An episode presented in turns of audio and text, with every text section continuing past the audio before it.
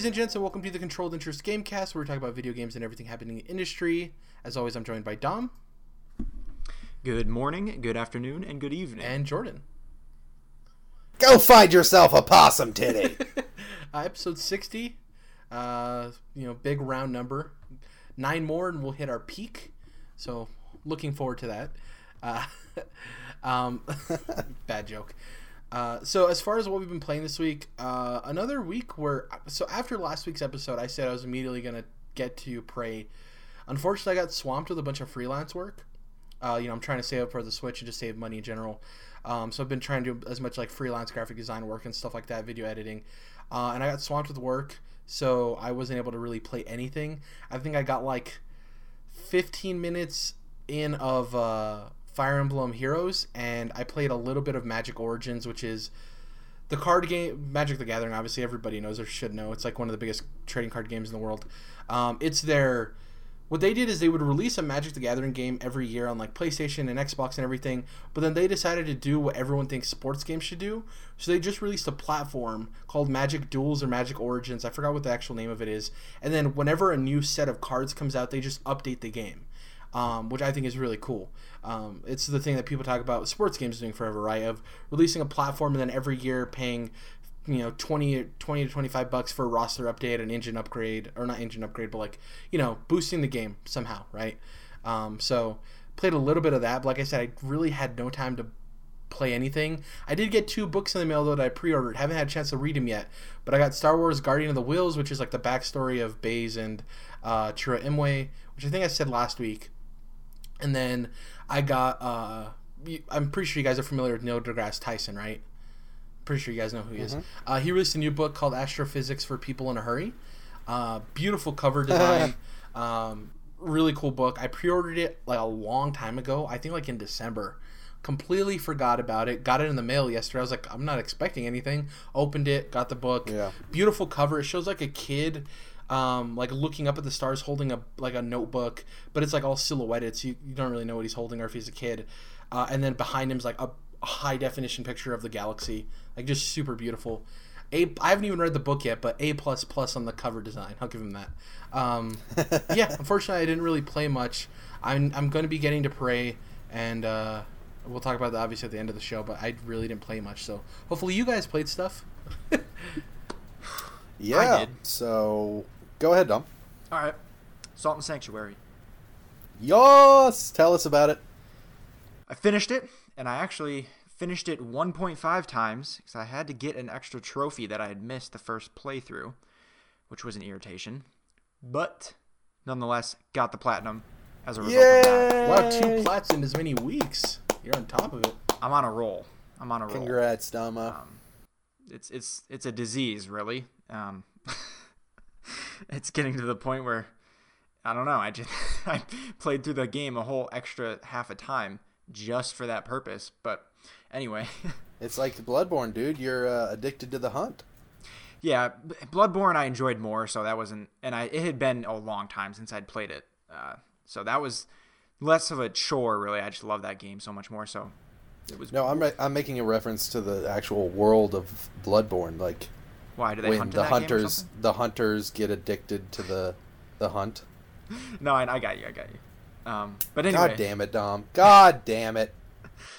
anyway, Salt and Sanctuary is fantastic. I'll throw a couple last thoughts out there since I've, I've been talked about it a couple times, but Yeah. it is literally Dark Souls two dimensional. It is as deep, I would say, like the, the systems Ooh. wise. You know, the different classes, uh, the skill trees. Um, the they call them creeds, where it's in Dark Souls. They're what covenants. Um, basically, groups that you know you have to like give items to. You pledge your allegiance and, and this and that, and you get different perks based on that. Like, all, like in general, like all the different systems and the way the world interconnects with itself is very much Dark Souls, which I guess in that sense, Dark Souls is very much Castlevania. But anyway, you could keep going down that that rabbit hole for a while. Um, Is it slow like Dark Souls? Like the combat? yeah, it's definitely not as quick as Bloodborne, but right. it's also like I said, there's a lot of variability between the classes. So I I use primarily a strength and heavy armor class, so Okay. it was definitely slow for me.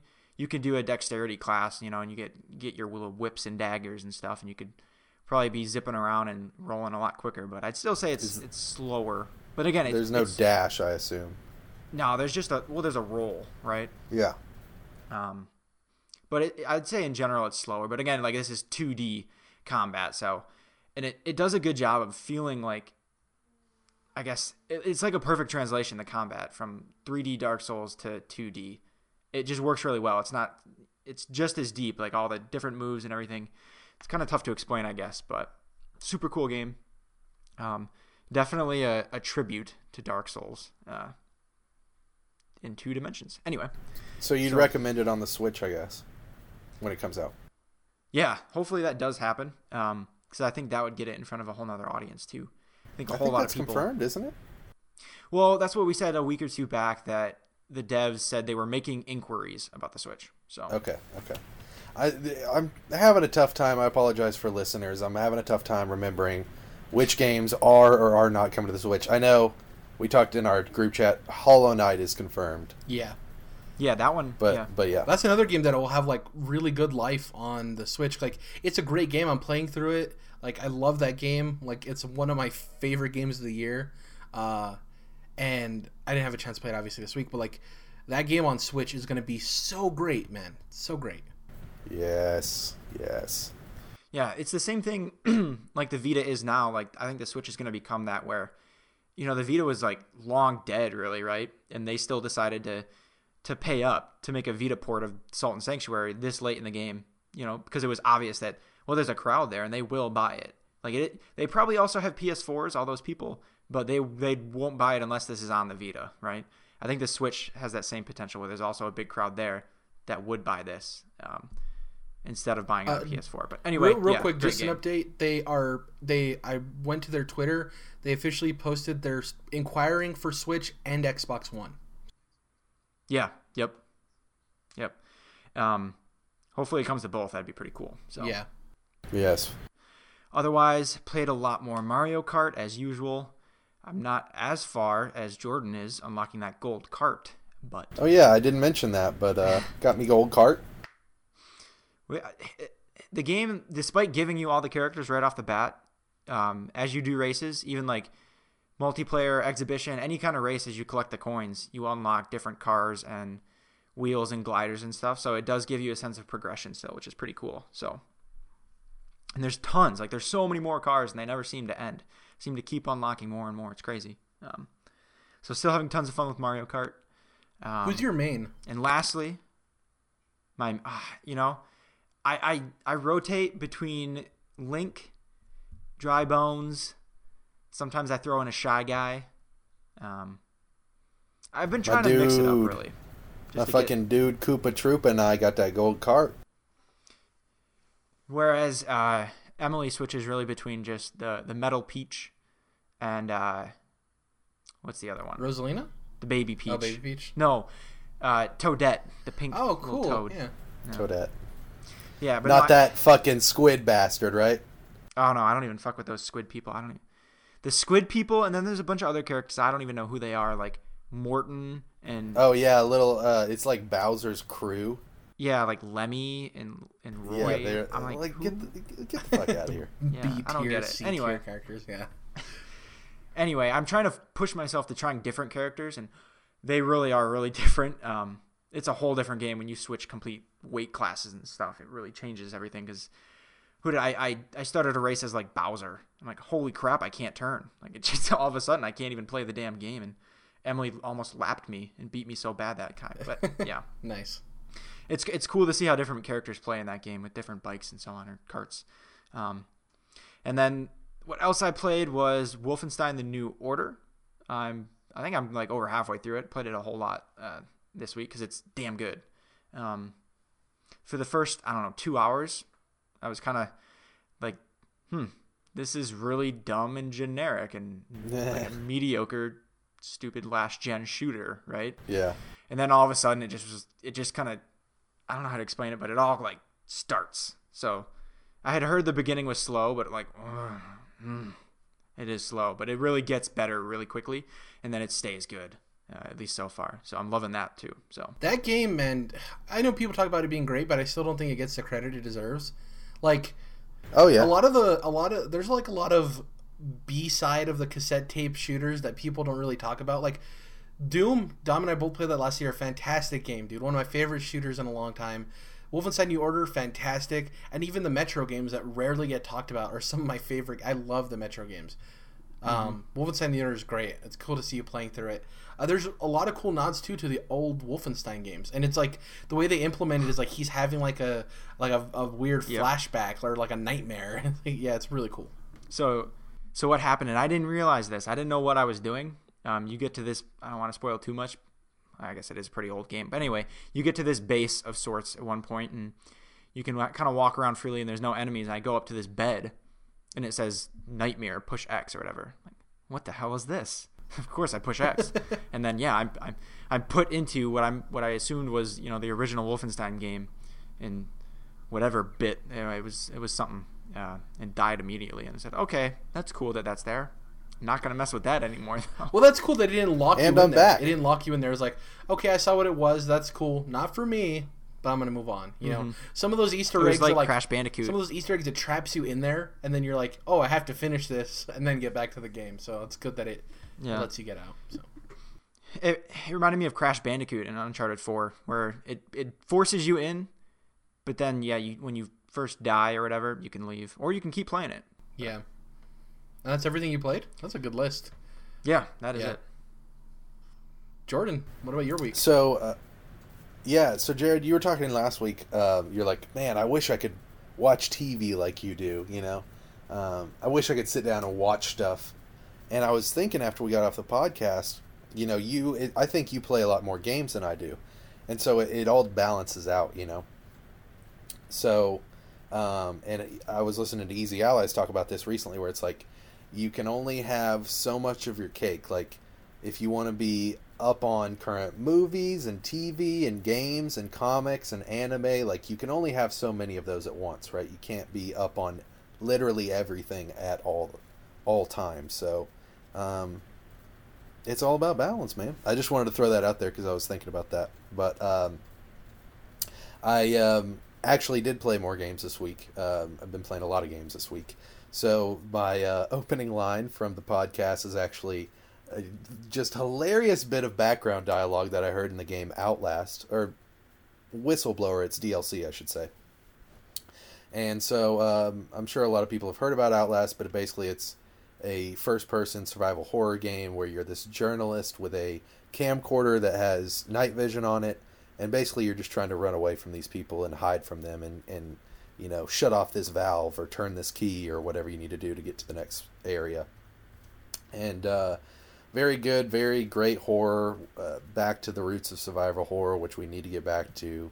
Um, and you know, I really think that Outlast is is a big, big part of this uh, horror renaissance that we're um, getting right now because um, I think it was it was before PT or I can't remember was it Yeah, Yeah, it it was. before PT. We, we looked it up. It was uh, Outlast, then PT, then Resident Evil 7, now Outlast 2. Kind of the lineage. right and and like before evil evil within before a lot of these games that have just come out within the last few years that have brought back horror so i'd i'd really just like to thank the guys at red barrel games for that i think that um, that was something that was sorely lacking in the games industry and it's starting really just starting to hit its full force of the resurgence right now obviously with like resident evil 7 outlast 2 coming out so um, really excited to play Outlast 2. I'll probably be playing that within the next couple weeks.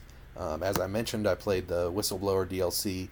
Great DLC, connects and fits like a jigsaw puzzle into the story so well, um, and just makes the experience, the already awesome experience, even better.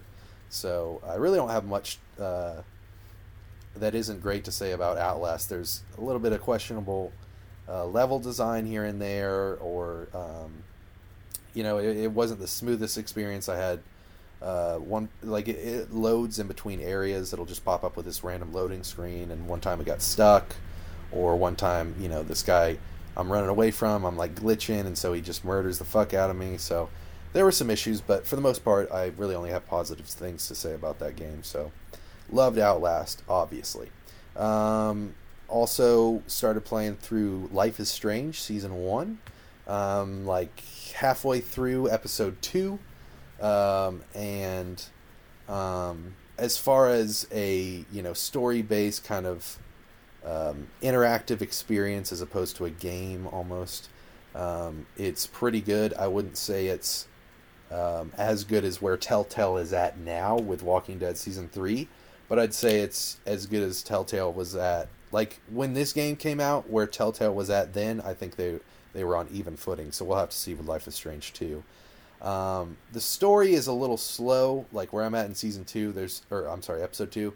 It's still not picking up a whole lot. It's still a lot of character building and, and working on these relationships, which seems to be a big part of this series in general. So I'm not too upset about that.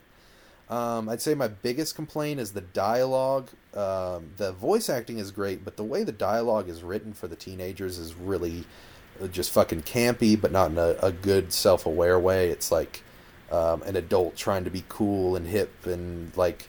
I mean, I'm halfway through episode two, and Chloe's said the word hella like seven times at this point. So that's like three hours.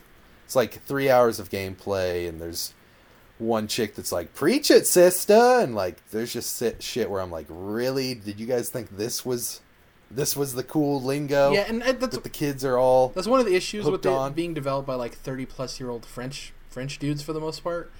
Exactly. And like exactly. like you said, the voice acting is great. The dialogue is a little rough. It does start off slow, but that game does ramp up. And the one thing I'll say about um, Yeah. Life is Strange, I was about to say Last of Us, is that I, I have a friend, my best friend. He's the he's a, a car guy. He plays action games. He's a sports guy. He's not really into playing indie games, right? He saw me playing Life is Strange, and he said, "Hey, make sure we hang out whenever you play that." So he actually sat with me and we played through all of Life is Strange, and that game actually got him interested, and he thought the story was super cool and how it like everything that happened and everything. I thought it was super interesting.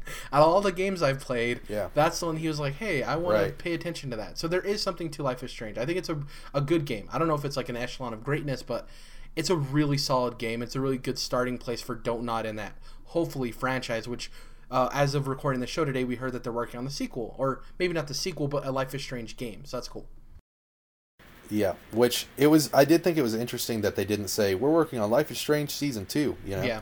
It was just we're working on a Life is Strange game. So that was weird, but um, yeah, I think that was uh, the biggest thing for me, Jared, is that I've heard from so many people that this game is great. You've got to play Life is Strange. Oh, you've got to check it out. And yeah, it's more of a solid uh, to pretty great game as opposed to like amazing. I just think there's not a Um, lot of games but, you know, like it- it. it could turn And I think that's why. Yeah, it's it's Yeah. it's definitely I like that it, it's carving out its own um, groove and it's doing its own thing. Yeah. Uh, I didn't mean to cut you Yeah, off it's, there. um, Sorry. No, I was just gonna say that um, one other thing about it, and you like you were talking, it's thirty year old French guys making it. It takes place in Oregon, and my God, this game is a little too hip for its own good. Like it's all this like coffee shop indie music, like really lo-fi gu- acoustic guitar shit, and and I get it. You know, Max Caulfield, she's a teenager, but there's some parts where it just it goes a little overboard in its hipness and that whole you know the hella dialogue that's just being one example connects back to that. So um, that i think is its biggest flaws. It's too hip for its own good but um, other than that if you can get over the fact that um, this game is just hipster as fuck then you can enjoy it i think. Um, so yeah enjoying life is strange i'll have more impressions on that got back to prey and um, finally got a fucking gun in that game. Um, that's my biggest issue with that game is the first hour is just like really? I'm i'm just fucking hitting these mimics with this wrench and the hit detection is just so obnoxious. Like you feel like you're hitting the mimic that's right in front of you and it's just missing whiffing. Um, and i'm like isn't this supposed to be a first person shooter? Well, you know where that Um, started was uh, I think the first. Well, yeah, Bioshock, but I think more so was the original Half Life. yeah the If I'm remembering, yeah, you start out with really just a crowbar for a long while, and then when you finally do get your gun, you feel like awesome and powerful. Yeah, And but then- that's like you don't even get the gun till like halfway through the game in Half Life, And so I think they were more copying Bioshock because Bioshock's like more more like Prey as far as how long you use the wrench for. Uh, in either case, it's got to be effective the way they do it, right? Like, it could Right, be annoying and- if they're not done right. and it, it isn't in my opinion Mm. because when you pick up the gun for one i mean this game is a first person shooter that's what it is you can call it an immersive sim or whatever the fuck but the, it's a first person shooter like um, the fact that it takes me an hour to pick up a gun is way too long and the fact that the hit detection is so bad on the wrench when i'm trying to fuck up these mimics and they're just like destroying me um, is annoying and it's it's a really bad way to start your game, man. Like I, I really didn't like Prey for the first hour, and that sucks because this is a game that I wanted to love. I mean, it's like cyberpunk, sci-fi. Like you guys know, this is a game right up my fucking alley. And obviously, I can't shut up about Bioshock. So um, that's my other biggest thing about this game is is the hour and a half in that I'm into. It's like they just put a sci-fi skin on Bioshock. Um, I love the first hour just- of that game. I think I think that it's just too close to Bioshock. Like it's just they. If they wanted to make a tribute game, that'd be fine, like Salt and Sanctuary or something like that. I really you think know, where it's- it's like clearly we're trying to be Bioshock, but I think they're trying to say, "Oh no, we're carving our own path. We're sci-fi. We're we're this new type of game," and it's like it's very very close to Bioshock to the point where it does almost feel like a sci-fi skin. Unfortunately, well, and sorry, Joe. no, go it's ahead. fine. I was just gonna say I really liked the first hour, but that's the beauty of video games is that people have different experiences and opinions. Um, Right. And like st- sticking with Bioshock is like a lot of people seem to dislike the ending of Bioshock Infinite or don't really like Bioshock Infinite, and I loved Bioshock Infinite Yeah, Um, it's fantastic. because I went in knowing that this wasn't gonna. It, there's a reason it's not called Bioshock Three. You know what I mean? Right. Um, right. so And I, I was the same there, and I think you're pointing to it's all about expectations, which I went into this game thinking it's first person shooter, more like yeah, how Bioshock Infinite is more shootery than Bioshock itself.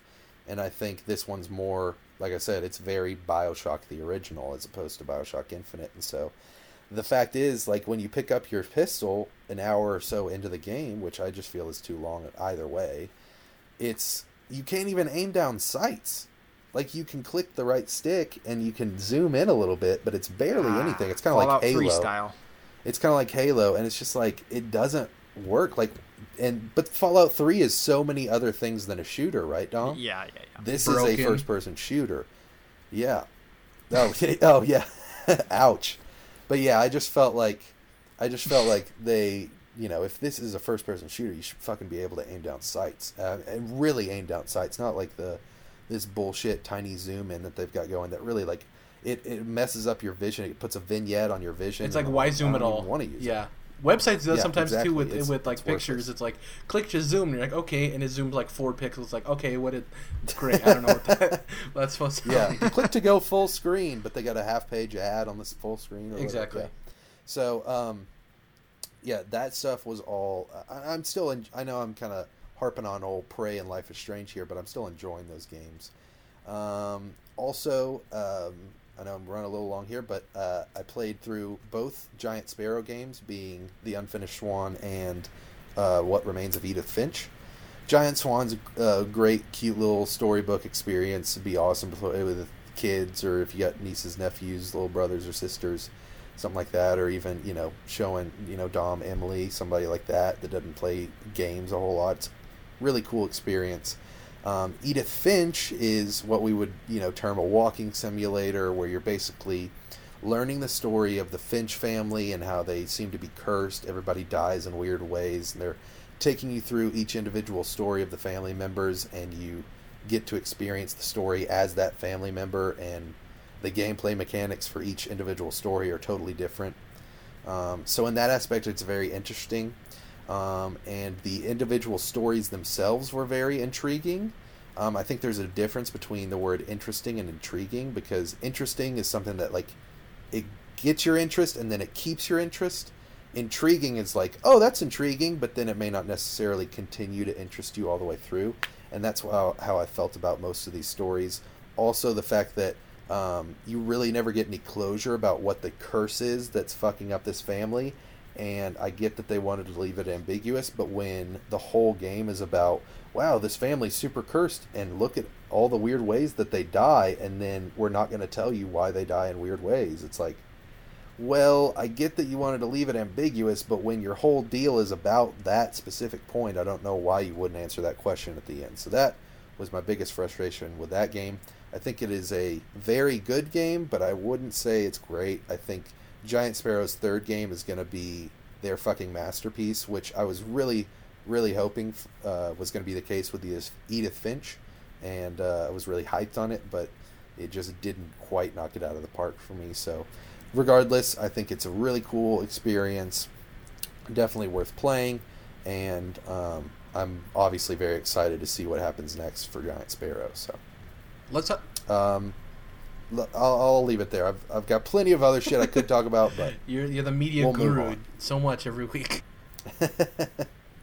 so the first bit of news here was an interesting bit that came out of nowhere. Uh, Scalebound trademark renewed by Microsoft, and then uh, the following is Sparks rumor uh, Sparks rumors of a remake, which is an odd way to phrase it. I understand what they mean by that, but for me, a remake is a game that is a remake of a game that already released. You know what I mean? I think it's odd calling a game that never released a remake. Um, but and so I want to get into this real quick. We don't have, have the long discussion on this. Obviously, there's multiple reasons why Microsoft would have renewed the trademark. They own the IP, right? They don't want anybody else getting hold of the Scalebound trademark and using it. Some people are saying this might be just a move so nobody else does anything with it ever, which would be fine, and that's a plausible argument and stuff like that. But we're talking about a company that's struggling for exclusives. We're talking about a company that's struggling for new IP for the Xbox. Why on earth would they just tra- re- renew the trademark for Scalebound if they're not working on anything? Um, well, and why would they just cancel Scalebound unless it was just totally butt fucked? You know exactly. And the rumors with Scalebound, it, it, it's a it's a new IP. It's something that gets people excited, and clearly they need that. Right and it's now. very Japanese focused. Like it has a very Japanese aesthetic uh, and that's something that's kind of missing from the Xbox catalog. Uh, the biggest news that came out of it, and this isn't really a rumor now, this is kind of corroborated by a couple of sources, is that the reason the partnership with uh, Platinum didn't work out is because they weren't meeting deadlines, and from from Platinum's perspective, obviously they were saying that.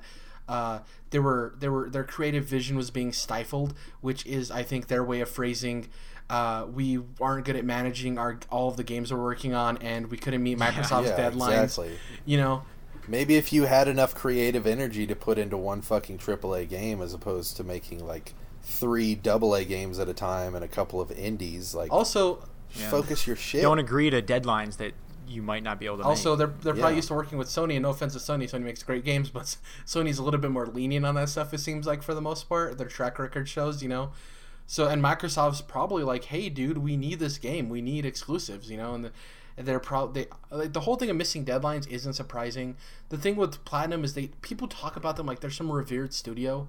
I think they're a good studio yeah. that sometimes has hits and sometimes has misses. You know. Uh, yeah. and they're somewhere in between there. The people are like, uh, this game, Scalebound, if it comes out, it's not going to have the greatness of Platinum. I'm like, well, it possibly could have had the yeah. greatness of platinum. I don't know if that was a for sure thing or not. You know.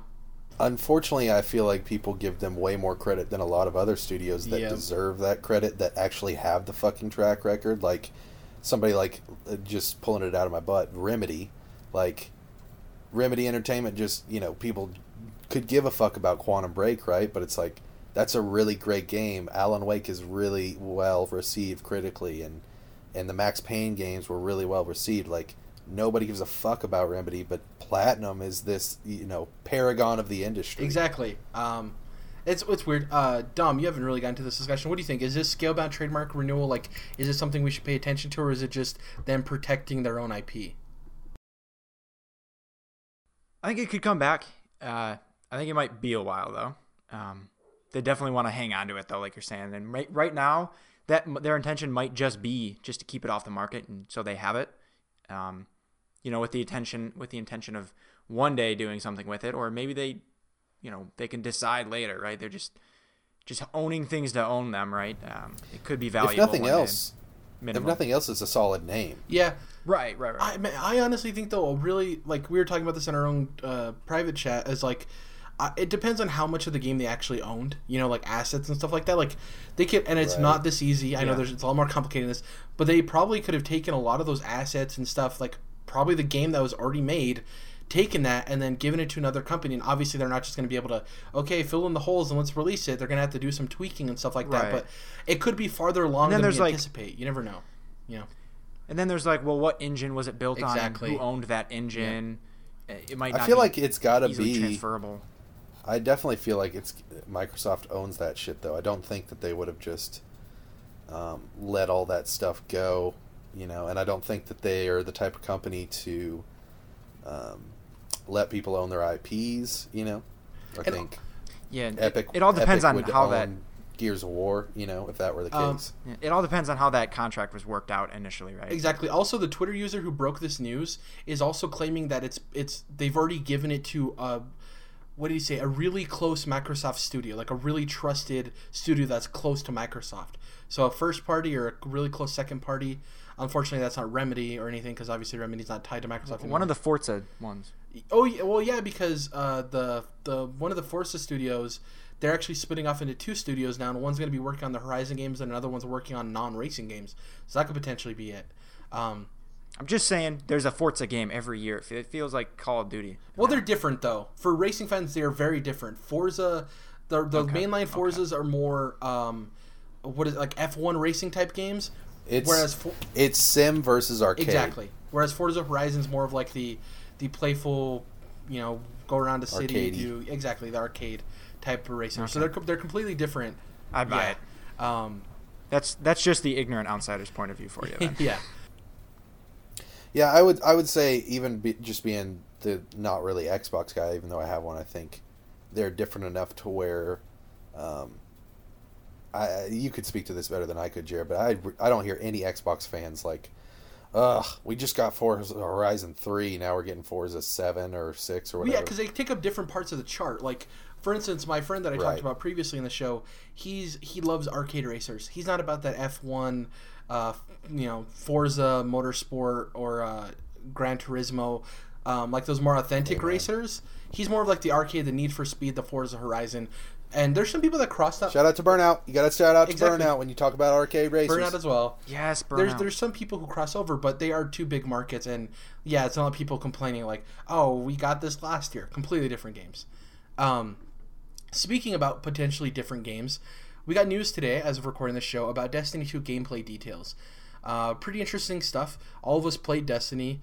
Uh, I think we all had the kind of the same um, experience with it. We played it. We gave it the opportunity. We enjoyed it, and then I think all three of us hard quit. Right? It got really repetitive. Um, there wasn't a lot there. Um, it was a lot of the same old. There wasn't a lot of meat on the bones of what Destiny was. Uh, Destiny 2 came out. There was some a lot of announcements. I'll try to get through them as quick as possible, and then we'll talk about the more relevant stuff. Um, so they changed all of the multiplayer game modes to 4v4, which is huge. They also implemented uh, matchmaking. So if you're one person playing through the entire game single player, which they kind of touted as a thing you can do now, you can play through the entire story by yourself. But if you want to get into raids and stuff, they actually added in-game matchmaking services, which hello, it's 2017. Thankfully, you added that to your game. Um, the other thing they added is clans. Those were a part of Destiny, but they were outside of Destiny. They were in the Bungie client through web services, and you had to sign up and make your clan that way. Uh, they implemented them into the game. God, so much shit was just not in the fucking. it's almost game. as if this game was rushed to market. Um, so, uh, anyway, No, I don't think it was rushed. I think they just stripped it clean about a year before they released it. Well, no, they they had a well. I don't think, think stripped it clear. They had to start over again. From the reports we got, they they had a certain game in mind, and then they kind of wiped the slate clean and started a new game. Um, obviously with the same assets and stuff, but I think the way the the progression stuff was handled. Anyways, It changed very much. Yeah, they uh, they showed off the gameplay. It looks like it's gonna be the opening mission. It's the same thing they showed when they initially revealed Destiny, where you saw your guy getting out of that that junkyard with the ghost talking to you, and it was kind of that opening mission. And then when you played Destiny, you realized that was the opening mission of the game. Kind of the same thing. I don't want to get into too much of the nitty gritty of Destiny, but the tower that's kind of iconic part of Destiny gets attacked by the Cabal. You're introduced to the new big bad, which his joke name is Gary, but his real name is Ghaul. Uh, they they talked about how he's an interesting villain, that he's not just your cookie cutter villain. They actually compared him to the main villain in Die Hard, Alan uh, Rickman's character. Um, so he's kind of more of a Yeah. nuanced evil, not so much a bad guy. I want to destroy the world kind of thing. As far as gameplay goes, it pretty much looks the same. Um, my personal take. So going into this, I was 30-70 not going to buy Destiny 2 going into this, I'm 50 50. It didn't really jump the bar uh, a whole lot. Uh, a lot of people said this best. You'll see a lot of the takes that are the same. This seems like a quality of life update for Destiny. Uh, th- obviously, Yeah. there's a lot more cutscenes and stuff, and it is it does give you value for buying Destiny 2. It is going to be a different experience, but the visuals aren't very much improved. The gameplay isn't very much improved outside of a couple of new supers a lot of the stuff they added are quality of life stuff. Like you can go to a different planet inside when you're already on a planet. You don't need to go to orbit anymore, which was a, I think a way to hide loading screens. To be honest with you, um, obviously you Oh, still yeah. did load, but it was like, hey, jump here so we can unload that, and then we can load something else. Whereas now they made it so you can jump from planet to planet. One of the really interesting things. So in the first game, there were it was terrible character development. It was a terrible story. There was really nothing there, right? Now, as you saw with the teaser, they're really implementing you know, we have characters in this world. You have Nathan Fillion's character, Cayde Six. You have uh, the Titan guy, who I always forget his name, is Zavala. I think his name is probably got that wrong. And then you have the, the the Warlock character. And what happens, and these are kind of details that were talked about during the reveal, but you got more of it afterwards. When the tower goes down, right, and everything's destroyed, all the all the the people guardians lose their light. Um, so they're not as powerful as they are, and obviously somehow you get your light back, or what would be the point? But anyways, uh, all of them have a different thing that happens to them. So the Titan guy, he's very stoic, very noble. Uh, he's voiced by the guy that's in House of Cards and a bunch of other shows. Uh, Luke Riddick. His first name might not be Luke. Something Riddick. Uh, anyways, his character ends up going to one of the moons of Venus, I believe, and he, he the way he handles losing the light is he questions his entire ex- Lance Reddick. Lance Reddick. There you go. He questions his entire existence. He's like, well, if this can be stripped away, what's the point of me even being here? And he has an existential crisis. So that's the way his character handles it. Uh, Cayde Six, the um, the comic relief character, he basically he's full of pride and full of confidence, right? And he's kind of an idiot. Um, he kind of goes on his own mission, and he's on a different planet. I don't remember the exact name. Nessus, I think he's basically a one man hero journey, and it's kind of your job to make sure he doesn't kill himself, right? Which is a really cool take on his character. The third character, the Warlocks, they have the closest tie to the Traveler, which is the big circle you see in all of the Destiny promotional material. It's the big thing that gives the Guardians their power. It's that big thing that's like on Earth. Um, they're the closest to it. It's kind of like their religion. It's basically the easiest way to put it. Um, and the the warlock character takes the loss of the traveler's power to heart and it's a very religious and faith-based journey and she disappears the first one to disappear entirely you don't see her so when you go to her planet it seems like the whole thing you're going with her is like renewing her faith in it making sure that she still has faith in the traveler's ways and stuff like that so uh, it's really cool how each of these characters is going to be handled and like I said when that teaser came out, that teaser had more character development and narrative than the first game. And that's what's exciting about this game is Yeah. it seems like they are building a world where these characters are interesting. In this gameplay reveal today, I'm more intrigued by any of the Destiny characters than I was in the first game. Um, I talked a lot. I want to hear your guys' opinions. I don't know if either of you watched the gameplay reveal, but I know you guys are familiar with the first Destiny. So hearing this stuff, how does it make you feel about your the possibilities of you buying Destiny 2 or what you think the future of the franchise is? So for me, I was played the campaign of the first one. You know what was there, a couple multiplayer matches, and I was kind of out after that. Um, I get the appeal.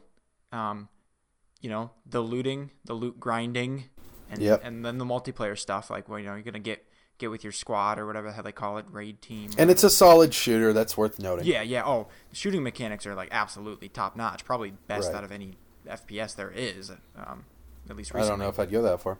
Well, I, yeah, maybe a little hyperbolic, but it's really good in that regard. Um, but after like multiplayer stuff, especially team-based multiplayer stuff, you know, like you know a raid that's gonna take hours that you're gonna do.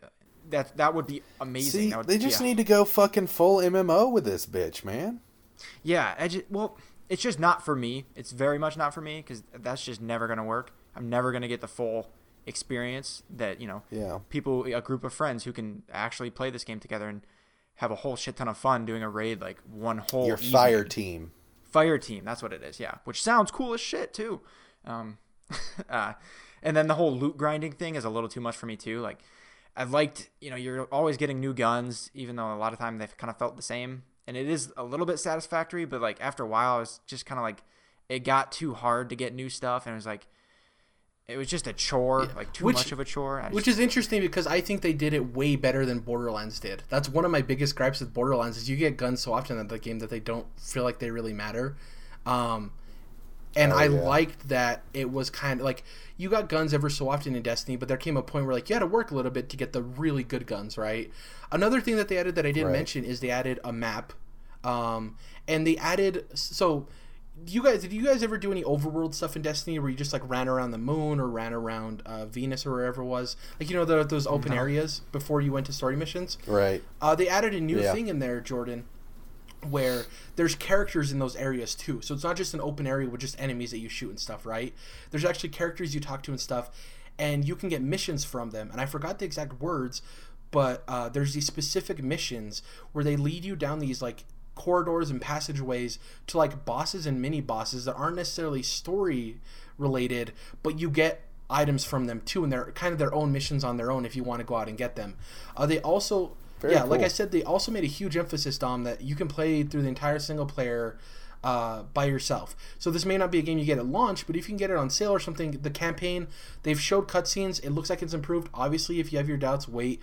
But it does seem like a game, even if you're not going to get into the heavy raid stuff, which I enjoyed. I had a group of six that I raided with, and it was fun until it wasn't, and I hard quit Destiny because there just wasn't a lot of content there until it wasn't. Uh, my other issue with this announcement, and I understand why. I understand why but for me, if you're showing off gameplay, you shouldn't have any ties to anything if it's this event for everyone.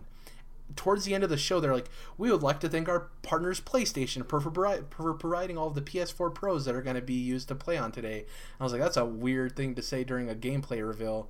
Really odd to me." Um, also, it's coming to PC, which is huge. Apparently, it's silky smooth, runs 60 FPS. A lot of the people I follow that are more PC centric, the Jesse Coxes and Ammunitions of the world, if you follow them on Twitch or YouTube. They were talking, and I value their opinion. They're not just like PC tryhards. They were saying that like, as far as in comparison to a lot of other games, the PC performance in relation to the console performance is like super drastic. Even though Destiny 2 is running on a PS4 Pro, the PC still just it, it looked night and day apparently from what they were saying which is kind of odd yeah. because you'd figure the PS4 Pro would make up a little ground. Obviously, nothing's going to look as good as a PC, right? But from what they say, they've played other games that are both on console and PC, and they never really make those kind of same statements. And it was weird for them to throw that out there. Yeah, probably because Destiny Two is a, you know, it's a huge game. It's going to be one of the biggest releases of the year, and they'd expect it to be a little bit more polished or maybe have some better enhancements for the PS4 Pro.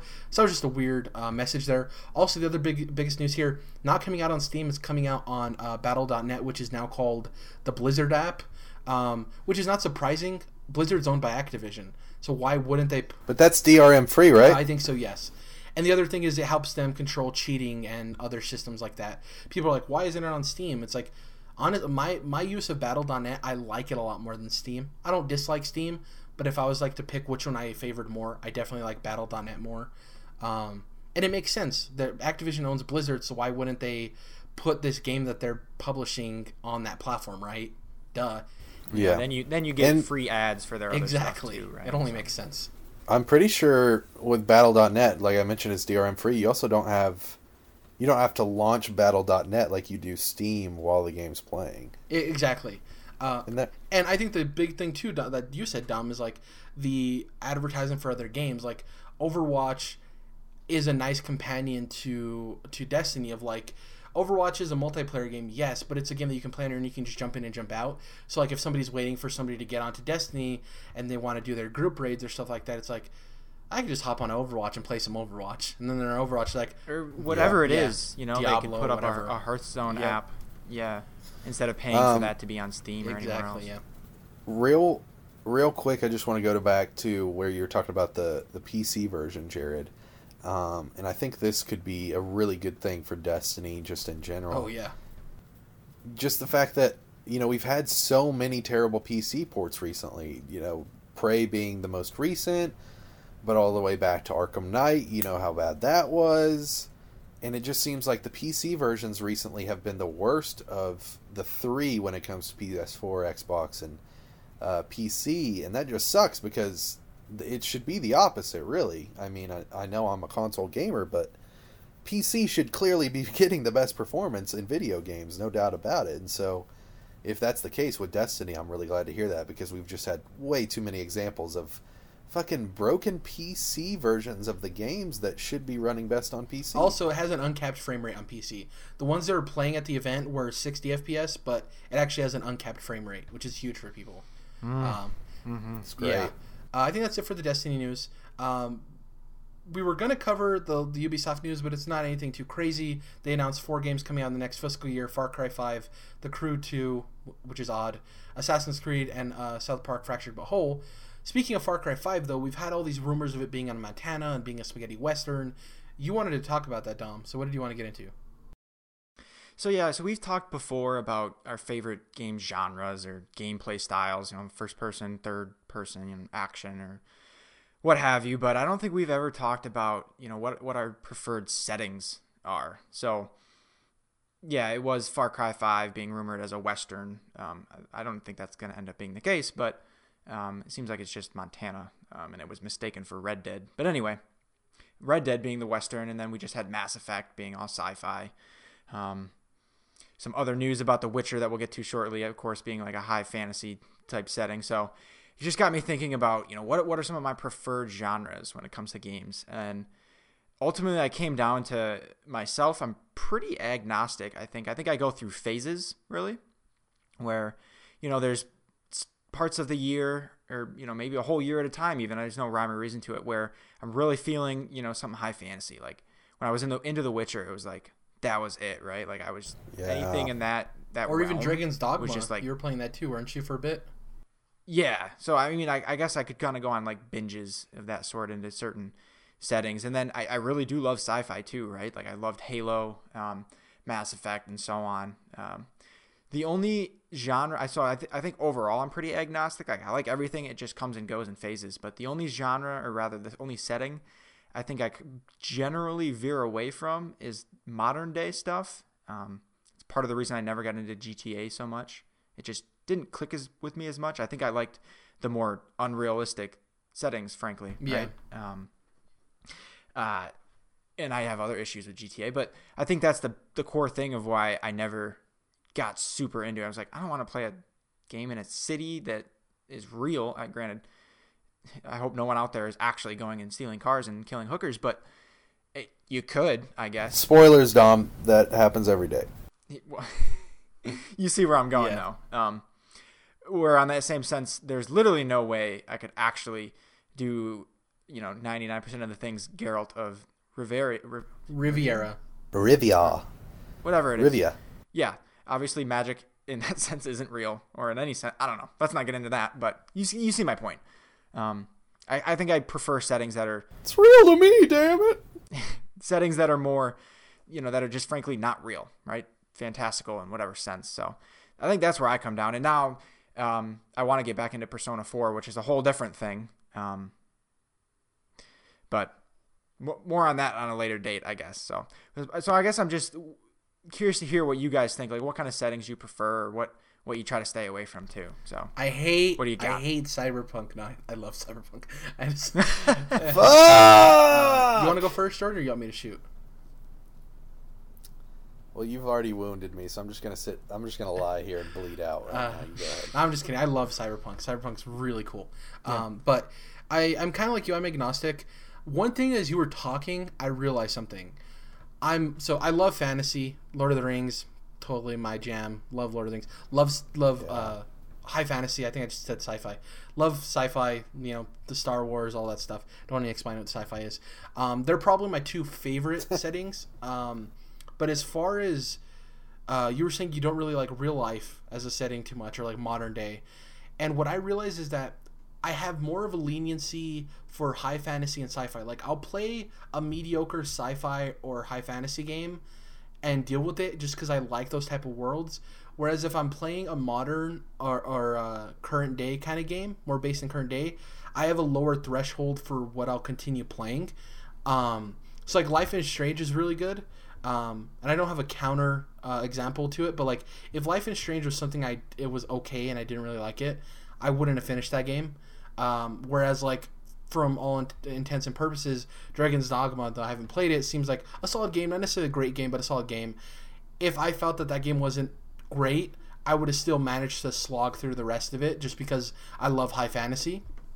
Um, So I, I think it's for me. I have a lower threshold for finishing a game if it's modern day and it's not up to snuff. Whereas if I'm playing through a, a, a sci-fi or uh, a high fantasy world, um, I think that I'm better, more okay with uh, not so great games. Also, I think that modern day games have to nail character way more, like way harder. They rely on them nailing character because Okay. they can't. What's world building gonna do? You know what I mean? it's a current day. Yeah. Like there's not. They're not gonna do any world building I'm not used to. Whereas fantasy and sci-fi have that advantage of they're putting us in a world that's unworldly. It's unrealistic. So they have the advantage of building a world we're not used to and telling us what this world is. Whereas if it's based in modern day, yeah, there's a little bit of slight differences, but for the most part, you're not going to get much out of world building. So you have to nail your characters. You know, you absolutely have to. So Totally agree, Jared. you just reminded me, and I don't know how I omitted this. Um, post-apocalyptic is absolutely far and above my favorite setting. Now that I think about it, I, I don't know how that skipped my mind. Um, I, 'Cause I, a lot of people are burnt out on that right now. and I and I love it. Uh, we're getting a ton of it, but I, yeah, I, I I've been See, on I a think binge we're the on last the, couple years. the I think we're on the uh, ending edge of this post-apocalyptic thing, and I think we're moving further into. There's gonna be a lot of sci-fi, a lot of cyberpunk. I was coming out. say along those lines, we're moving to more like dystopian kind of thing. yeah, You could be a little post-apocalyptic edge, but more like just weird, just changed future shit, I guess. right, exactly. yeah, Uh, before Jordan goes in, just my closing statement on this. We said this before the show is for me. I'm open to hearing like when I see a reveal for a game or a trailer or anything. Immediately, if I see a setting, it doesn't turn me off. Like I, I'm not going to see a, a high a fantasy setting and be like, okay, that game's immediately not for me. I give every game a chance, and then based on when more Yes. information comes out, I'll make my decision based on gameplay and narrative and all these other things. The setting is never a, a decider for me because I think you're limiting your own interests. Like if you're gonna knock a game Yeah. solely on its setting, you're kind of screwing yourself out, right? Like I- I, I just. I don't know. It's it's a weird thing for me when people are automatic like, oh, that's a high fantasy game. I'm not playing that. You know? Yeah. Yeah. Oh, no, I, I think you're right. I think you're right that it's it's less important than you know the actual game itself. But that made me, you just made me think of another setting that that I that I love. And there's not enough of it. Um, is historical stuff. So I've been playing Wolfenstein, right? So that's both Alt of alt history. what I was just yeah. saying. It's it's history, and then it's alternate history. So you're, it's still 1960, which is history, but it's a different 1960. It, Just like uh, so just like Fallout 4 too, to some extent, post-apocalyptic and alt history kind of stuff. Right. Yeah. but then regular history, you know, like Assassin's Creed stuff, I've found to be awesome too. So Exactly. Had to get that. in Uh, yeah, that's it for me. You can go ahead, Jordan. That's all I have to say about settings. So yeah, I just wanted to gr- uh, real quick agree with the last thing that you said, Jared. That I try to be um, really just with life in general, but especially with media. I just try to be as open minded as possible. And so um, when it comes to video games, I'm you're gonna have to do a lot to get me to completely turn away and not even give your game a chance, right? And setting is just not one of those things. Now there's certain settings that I'm absolutely more particular to than others, and I'm going to you know, if there's a game that's in a setting that I'm not really partial to, and then um, it also has other stuff that I'm not partial to, then yeah, I'm probably not gonna go with your game. But that's no, you know, nothing personal against developers or anything like that. So, um, as far as my favorite settings, obviously, I think I've talked plenty about. You know, Jared, you were t- brought up cyberpunk, so I'm huge into science fiction, and obviously, cyberpunk being a huge subgenre of that um, and connects back to the changed future that Dom's talking to. The dystopian stuff is a big part of cool as shit. uh, of cyberpunk, yeah, and it is cool as shit. Um, and then, of course, I'm very into fantasy, um, but I, you know, I, I like those really character-driven um, modern day things like you were talking about, Jared, just as much because. Um, especially in video games, like you said, there's just not as much in our own real world. There's not as much crazy shit going on, so we don't get that focus as much. And usually, if we do, it's you know like a story based, maybe walking simulator or um, you know, a Life is Strange, something like that, with a little bit of magical realism tossed in there.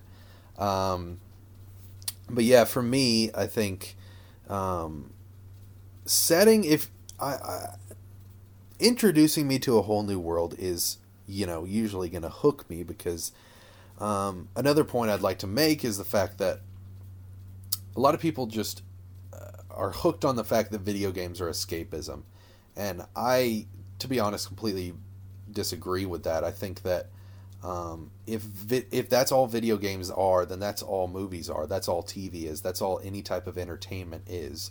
And so I just disagree with that. I think a, what a big part of the reason we play video games is f- because of what you said. Uh, I think it was you, Dom.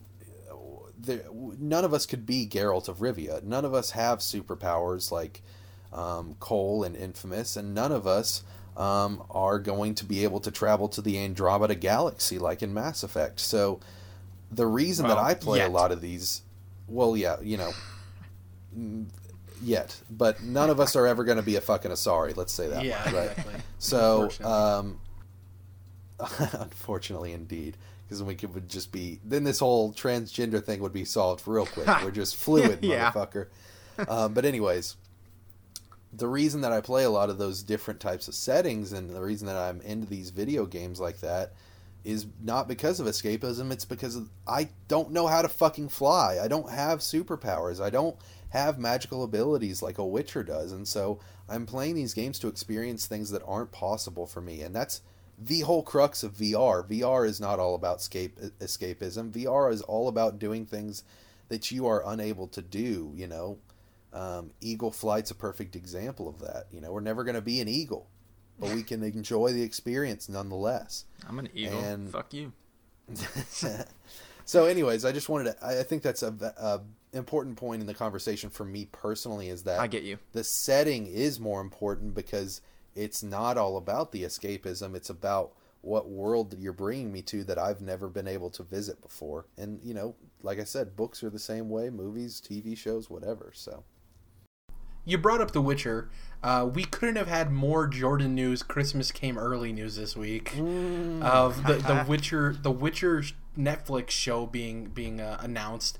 Uh, go ahead. The, the, the floor is yours, Jordan. You can go ahead and talk about this. Yeah, so I don't actually want to make this conversation all about The Witcher, surprisingly enough.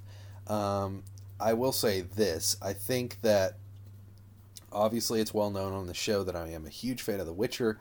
Absolutely one of my favorite games of all time, and now it's getting a Netflix uh, television show, you know, totally, uh, hopefully it'll be, you know, R rated and um, it'll have the special effects that it deserves. I think um, Netflix or HBO are the two perfect places for this, and obviously with HBO coming off of Game of Thrones, probably wouldn't be the best idea to hop it right into The Witcher. So I think this is literally the my fucking dream happening right now as far as an adaptation for The Witcher because I did not want a movie series, guys. I really didn't because all that's gonna be is all right. We're we're fucking uh, you know adapting The Last Wish, a collection of short stories that are you know loosely connected to each other throughout Geralt of Rivia's er- early days as a Witcher, and then we're gonna have these uh, you know this mainstream audience get really deep into this like super dark fantasy world that's actually just reflecting our world with fantasy characters and elements in it.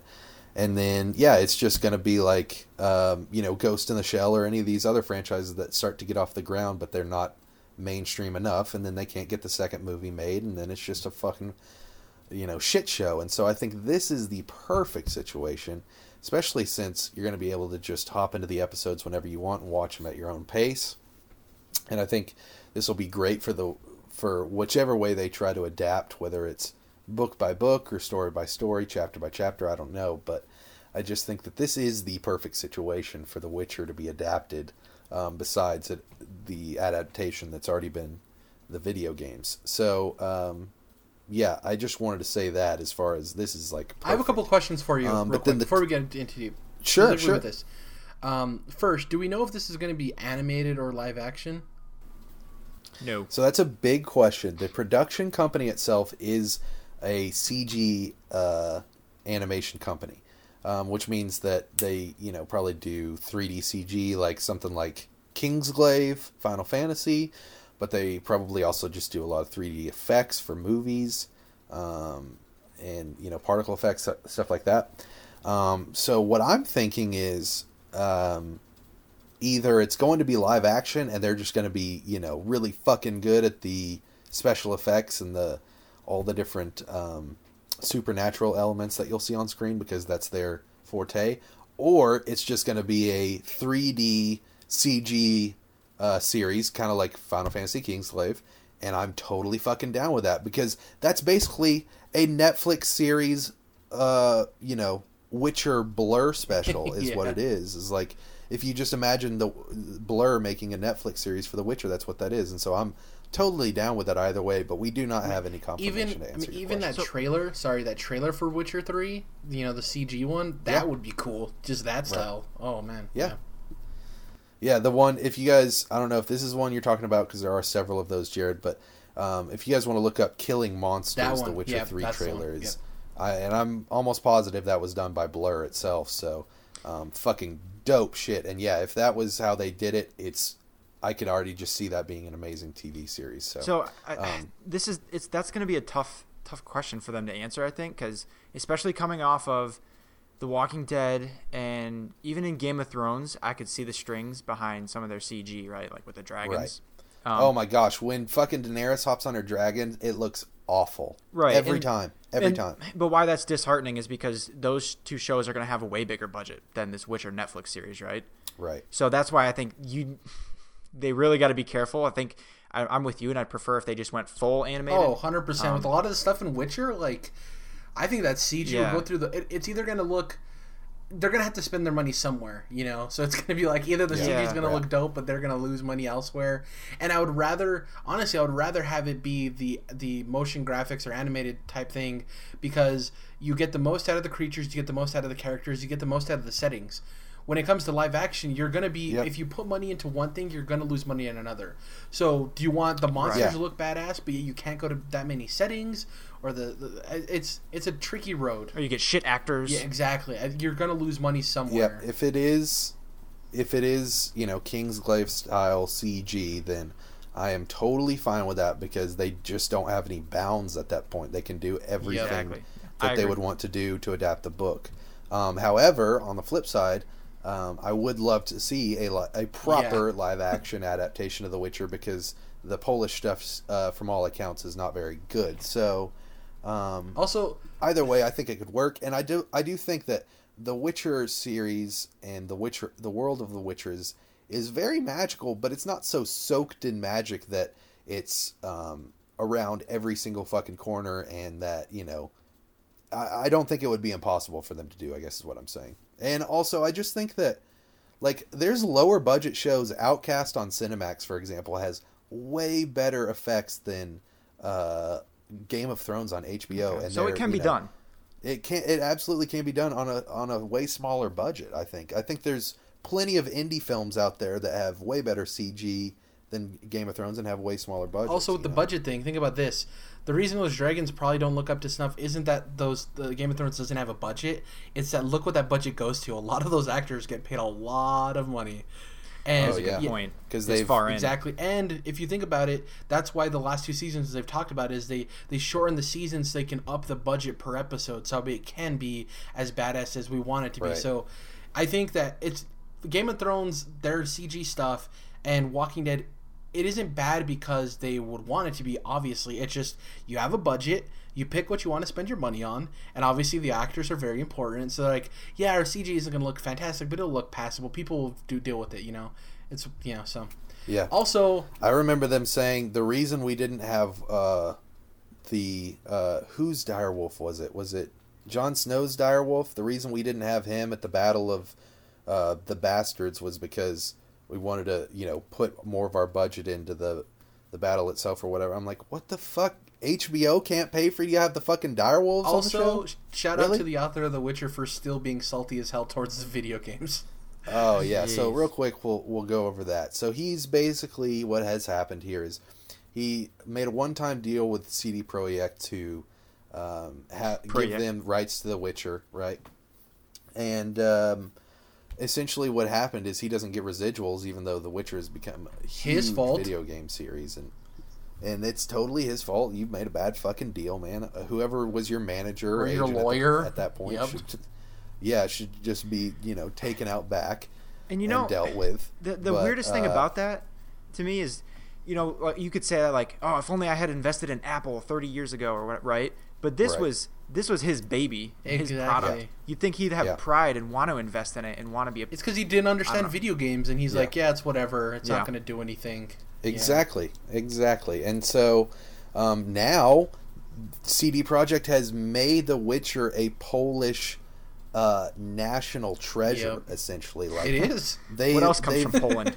Yeah, it literally is. Like they've they've done stuff with the government and stuff to where it's like you know officially recognized as being a treasure of Poland for real. And so um, he's awesome. obviously he's definitely butthurt because the Witcher series has never been more popular than when it was Video turned into these video games, especially with Witcher three.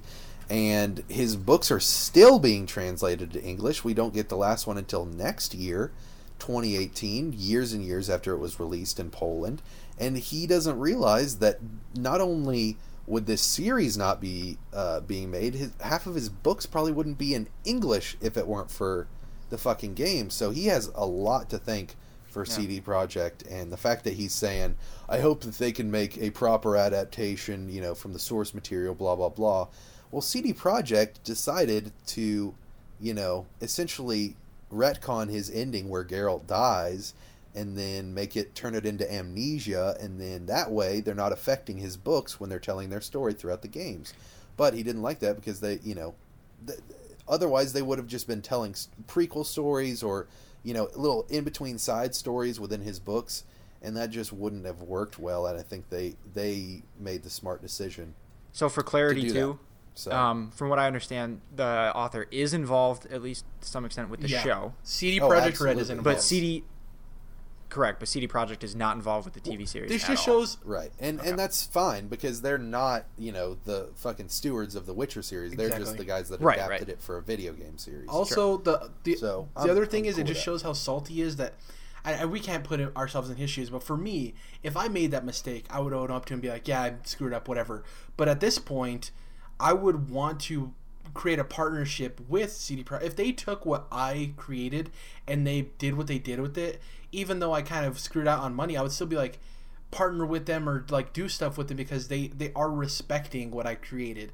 And from what a lot of Polish people have said, this dude's been a dick forever. So it's just the way the oh, guy oh yeah, is. people, yeah, d- way before CD Projekt Red was a thing, or I mean, you know, adapting his games, he was an asshole, and that's well, well documented. You know about him going to cons and being an ass, or or what the fuck ever. He's just been that way for a long time. So that's unfortunate. But I do think CD Projekt has done an incredible job of adapting this series and respected it immensely. And like I said, it wouldn't be shit without them. And I think, you know, even though he's not getting residuals off the game, he's getting all the book sales that happened because of the game and and that's a huge deal. You know, the the book covers in America are fucking promo images from the game. So it's like Yeah, how do yeah. you not get the connection here, dude? How do you not realize that you're uh, you know, this is this tide is raising all these ships. So I don't want to focus on that too much. I'm glad you brought it up though, Jared, because that's some pussyfoot shit over there that's going on. Um, Um, but the the one thing I wanted to ask real quick, I know we are kind of going long, but um, real quick, are there any uh, games that you guys really want to get? Let's let's just say a Netflix series. Not we're not talking HBO. We're not talking like specifically. You get all of season one at one time. It is rated R if it needs to be. It does have the budget of and the CG effects that it needs if it, if that's what it requires. Um, what would you guys like? do you have any ideas though? I, Fallout. Uh, I think that's ripe. You could do different seasons in different locations. You know, like one season is DC, um, or new places. What? I, there's just so much there that I would I would love that, and I, that would be cool if they did yeah some a lot of CG or if it was completely animated. I could see some cool stuff with that too, because it's just goofy enough. I think, um, and I'd love to see that be adapted. It would have to be. Um, like an honest adaptation, like fit the mood where it's serious, but then some weird goofy shit and these funky robots and so on. Uh, for Yeah, me, yeah, there's two things I would really want. Overwatch, the Overwatch cinematics are fantastic. Fuck, why is that not a yeah, thing, like Jared? an Overwatch movie. why is there not an animated Overwatch dude, show? ju- even just a movie, like a Netflix movie, or even just a movie period, that thing would eat dollars. Um, the other thing, did you guys ever see that Eli Roth Dark Souls short that he made? No. Oh Yeah, yeah, that- yeah. It was a promo for DES. Yeah, dude. If i- if they made a Dark Souls Netflix series, um, and obviously it wouldn't about be about your character you play as, but the whole story of Dark Souls, all the lore, everything that happens with all of these characters and stuff like that, and they could pick a game. They could pick one of the games because they're all like multi-universe, the whole lore and theories and crafting all that stuff. But it can be like kind of like a prequel esque stuff, or um, with Gwyn or any of that stuff. I would love that in that style, specifically of the Eli Roth Dark Souls short. That's what I would want. I didn't want to go too long, but yeah, hundred percent. Um, it just, I, I think really quick before we close up this topic, I think that this is the avenue that's best for video games. Because they are so Yeah. long, TV treats video games better than a movie does because you're trying to cram all of this stuff into it. Yeah. And TV and video games kind of go hand in hand of like, you know, there's these quote unquote filler episodes. There's filler in video games. There's stuff you do in between the big parts. But remember, this is an adaptation of the books. Yeah, that, that is true. That is true. But you you know, in in the case of you asking us about video games specifically, yeah. Yes, yes. I did ask you what game you would want to see. Uh, really quick Uh, before we close out, I want to have one answer and two predictions real quick. Uh, are you gonna? This is not for you, Jordan. Obviously, are you watching this day one, Dom? Okay. Yeah, all episodes. And Probably one Sunday. From both of you guys, how many episodes do you think season one's gonna be, and when do you think we're getting it? 12 episodes. Ten episodes. Episodes. 2019. 2019. Fuck. No, I think it'll be out next year. I mean, Netflix gets So these ten things and out twelve. quick, we'll man. see. Mark that in your calendars, boys. Well, I I don't think it's going. I think uh, you're like disqualifying yourself saying 12, Dom, because they either do 8, 10, or 13 for Netflix. Fucking 13. I don't know. Well, I'm just saying, like, like the superhero shows are all 13. House of Cards is 13. I thought it Uh, was Orange is the New Black is 13. No, they're all 13s. Damn, I thought because I know Better Call Saul. Never mind. That's yeah. not Netflix. I'm gonna stop Um, talking. Also, Better Call Saul's 10. Yeah, that's yeah, yeah. Let's uh, close up the show real quick. We ran a little long, but it's fine. Uh, as far as what I'm going to be playing, This is like I said, I didn't play anything last week, so I have a lot of catch up to do. Going to be reading the two of the books that I mentioned earlier that I got. Um, going to be playing Prey, hopefully. Uh, nothing else that comes out, but there's other games I'm probably going to be diving into. Uh, and it's pretty much it. I'm trying to think of what came out in Games with Gold. I think like the Lego Star Wars trilogy, which is a great value. If you haven't downloaded, download it. I've already played through majority of them, um, so it's not really a big thing for me. But uh, also really quick, which I'm excited about, which you didn't talk about in news because it's not huge news or anything. They announced the final episode of Walking Dead season three is coming out on the 30th, so two weeks. Uh, Excited for that. Didn't hear about Uh, yeah, I think that's pretty much it for me. What about you guys? Wolfenstein: The New Order.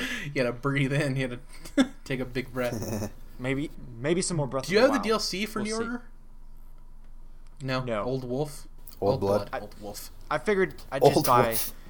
I figured I'd just buy the the base game. It was like six bucks, and then if I liked it enough, then I'd buy the the DLC. It, it goes on sale a couple times a year. I That's like. the smart way to do it, Dom, which is the opposite of me, where I'm like, I should probably just go ahead and get the complete bundle, even though I have no idea if I like Well, this game or speaking not. of that, I'm probably not going to get a chance to play it anytime soon. But I, I saw a sale for Assassin's Creed Unity for Xbox One for two bucks, so I bought it. I was like two Fuck dollars. Here, take my money. What? Jeez. Well, Yeah, that like, reminds me. I did buy, I did buy Alan Wake for three dollars on Steam because Oh, good. Yeah, guys, Oh, is nope, that it's still done. around? Can people still It's go gone. get that? it's too late. Too- you missed God it. damn, that Is sucks. Is it too late to say That's bye, stupid. Wake? Hit up, hit the hit up the used game store and get those physical copies. Exactly. They're gonna be. Yep. Well, I don't know what they're gonna be, but Uh, they ain't selling them anymore. exactly. Great underrated game by a studio we talked about earlier, Remedy. Really cool game. A masterpiece. Underrated studio. Uh, Jordan, what are you going to be playing? Finishing Life is Strange. I'm assuming. yeah, so so yeah, I'm gonna finish up Life is Strange. Uh, be playing some more Prey. Um, so now that I've been through the Giant Sparrow games, I'm gonna go through the uh, thatgamecompany games. I'm trying to mess around with like just kind of completing some of the smaller indie games I have in my, especially PlayStation library. Um, just because, especially with uh, PS Plus games with gold. You just get so many of those, and a lot of them are great. But I just I just need to And get a lot of them are to bite so- sized too, which is great because um, you can like you feel like you're accomplishing Yeah. something by playing through so many of them, and it, it's not even as long as a game like Prey. So that's cool.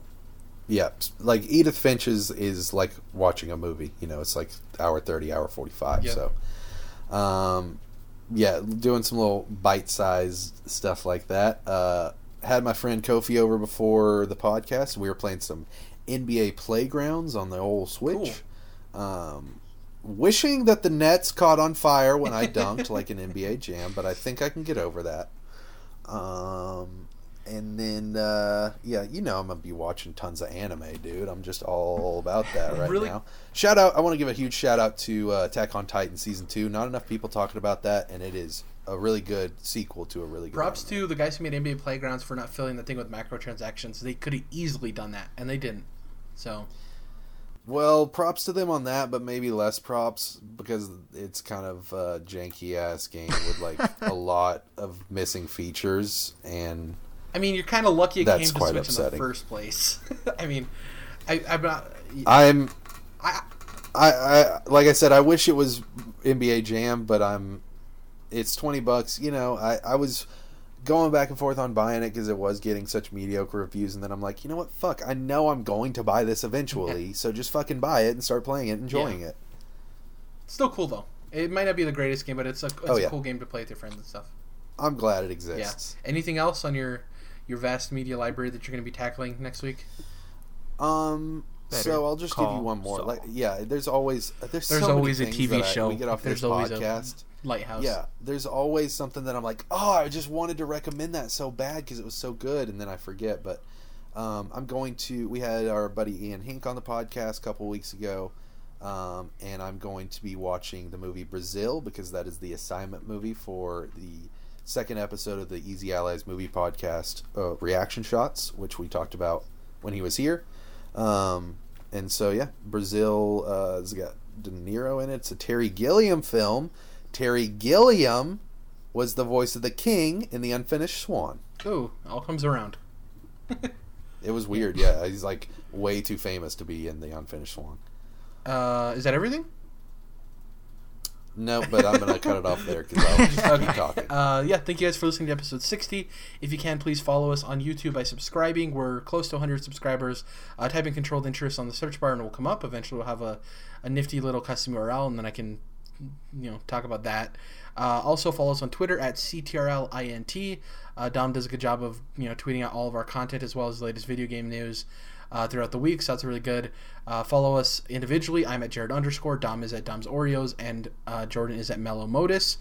As well, you can uh, follow us on iTunes if you want to listen to this uh, in audio form. If you can, leave us a review or like the podcast or whatever you can do, rate it. Um, that helps us. We can pop up in those lists of like gaming podcasts or whatever, and you know we can get more listeners and stuff. That's pretty much it. We'll catch you guys in episode 61, getting closer to E3. Uh, we'll see you guys next week. Bye. I mean, what's the deal with Friends? It's not even a good show. that was good. That was good.